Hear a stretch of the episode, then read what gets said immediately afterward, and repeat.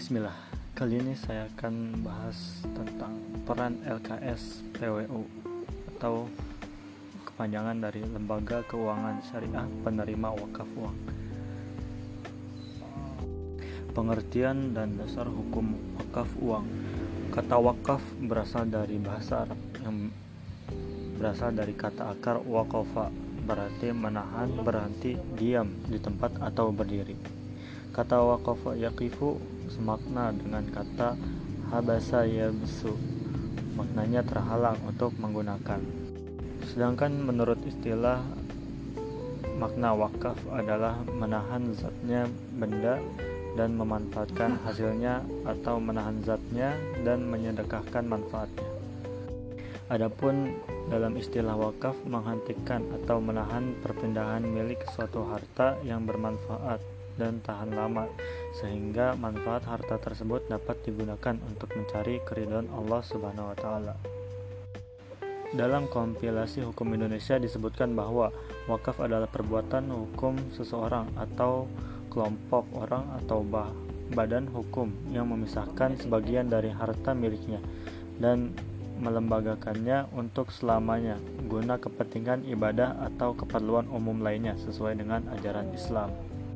Wakaf uang dalam Peraturan Menteri Agama Nomor 4 Tahun 2009 adalah perbuatan hukum wakif untuk memisahkan dan atau menyerahkan sebagian uang miliknya untuk dimanfaatkan selamanya atau untuk jangka waktu tertentu sesuai dengan kepentingannya guna keperluan ibadah dan atau kesejahteraan umum menurut syariah.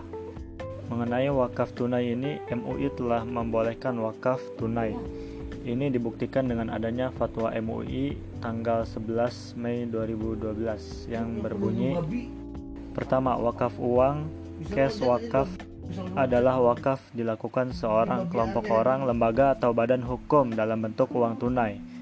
Kedua, termasuk ke dalam pengertian uang adalah surat-surat berharga. Ketiga, wakaf uang hukumnya jawaz atau boleh. Wakaf uang hanya boleh disalurkan dan digunakan untuk hal-hal yang dibolehkan secara syar'i. Nilai pokok wakaf harus untuk dijamin kelestariannya, tidak boleh dijual, dihibahkan, atau diwariskan.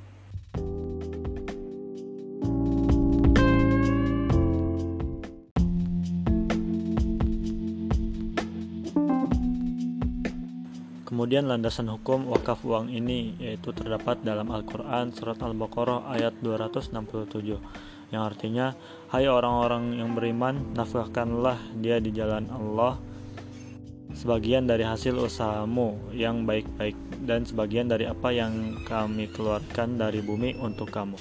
Dan janganlah kamu memilih yang buruk-buruk lalu kamu menafkahkannya daripadanya padahal kamu sendiri tidak mau mengambilnya melainkan dengan memicingkan mata terhadapnya dan ketahuilah bahwa Allah Maha Kaya lagi Maha Terpuji. Adapun dalam surat Ali Imran ayat 92 yang artinya kamu sekali-kali tidak akan memperoleh kebajikan yang sempurna sebelum kamu menginfakkan sebagian harta yang kamu cintai dan apa pun yang kamu infakkan maka sesungguhnya tentang hal itu Allah Maha mengetahui. Kemudian hadis Nabi Shallallahu Alaihi Wasallam dari riwayat An-Nasai dari Abdullah bin Umair radhiyallahu anhu. Umar berkata kepada Nabi Shallallahu alaihi wasallam, "Sungguh seratus bagian tanah atau kebun yang aku dapat di Khaybar belum pernah aku mendapatkan harta yang lebih aku cintai darinya." dan aku berkeinginan untuk bersedekah dengannya. Maka Nabi Shallallahu Alaihi Wasallam bersabda, tanah, tanah tahanlah pokoknya dan sedekahkanlah buahnya di jalan Allah. Selanjutnya kaidah fikih dari wakaf uang ini yaitu yang pertama, pada dasarnya segala bentuk muamalah itu boleh dilakukan kecuali ada dalil yang mengharamkannya. Kedua, di mana terdapat kemaslahatan, di sana terdapat hukum Allah. Ketiga, menghindarkan mafsadat, kerusakan atau bahaya harus didahulukan atas mendatangkan kemaslahatan.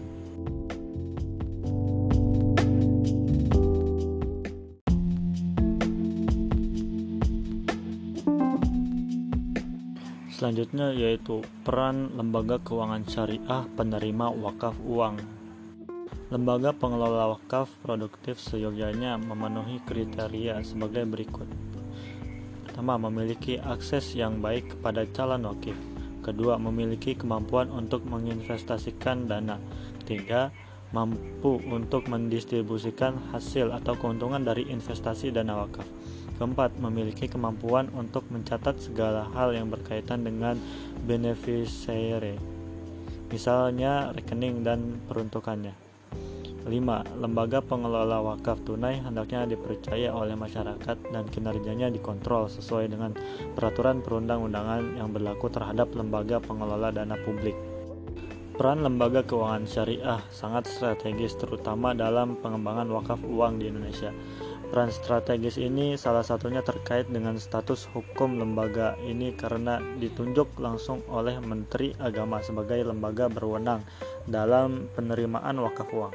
Hal ini disebutkan dalam Undang-Undang Nomor 41 Tahun 2004 Pasal 28 tentang wakaf yang berbunyi Wakif dapat mewakafkan benda bergerak berupa uang melalui lembaga keuangan syariah yang ditunjuk oleh menteri. Dalam kaitan ini, menteri memiliki wewenang untuk menunjuk lembaga keuangan syariah tertentu yang memenuhi persyaratan atas saran dan pertimbangan dari Badan Wakaf Indonesia. Selain status hukum yang kuat, peran strategis lembaga keuangan syariah dalam pengembangan wakaf uang di Indonesia terutama berkaitan dengan jejaring yang dimiliki oleh lembaga ini.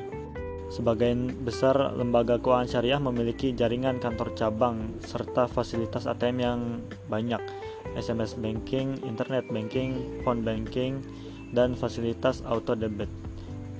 Di samping jaringan yang luas, lembaga keuangan syariah di Indonesia juga memiliki sumber daya manusia handal yang dapat menunjang tercapainya pengumpulan dana wakaf umat secara optimal. Selain itu, dana-dana yang terkumpul dalam lembaga keuangan syariah ini umumnya di bawah jaminan lembaga penjamin simpanan, sehingga dana wakaf uang yang terkumpul dapat terjamin keamanannya. Dalam hal ini dapat disimpulkan bahwa lembaga keuangan syariah penerima wakaf uang memiliki peranan yang sangat penting bagi optimalisasi wakaf uang. Hal ini dikarenakan wakaf uang tidak dapat diserahkan secara langsung kepada nazir, melainkan harus melalui lembaga keuangan syariah penerima wakaf uang dan untuk menunjang hal tersebut, maka lembaga keuangan syariah penerima wakaf uang haruslah memiliki manajemen yang profesional dalam pengumpulan serta mekanisme pengelolaannya, serta perlu akuntabilitas dan integritas dalam sisi pelaporan atas pengelolaan wakaf uang yang diterima. Wallahu a'lam. Sekian wassalam.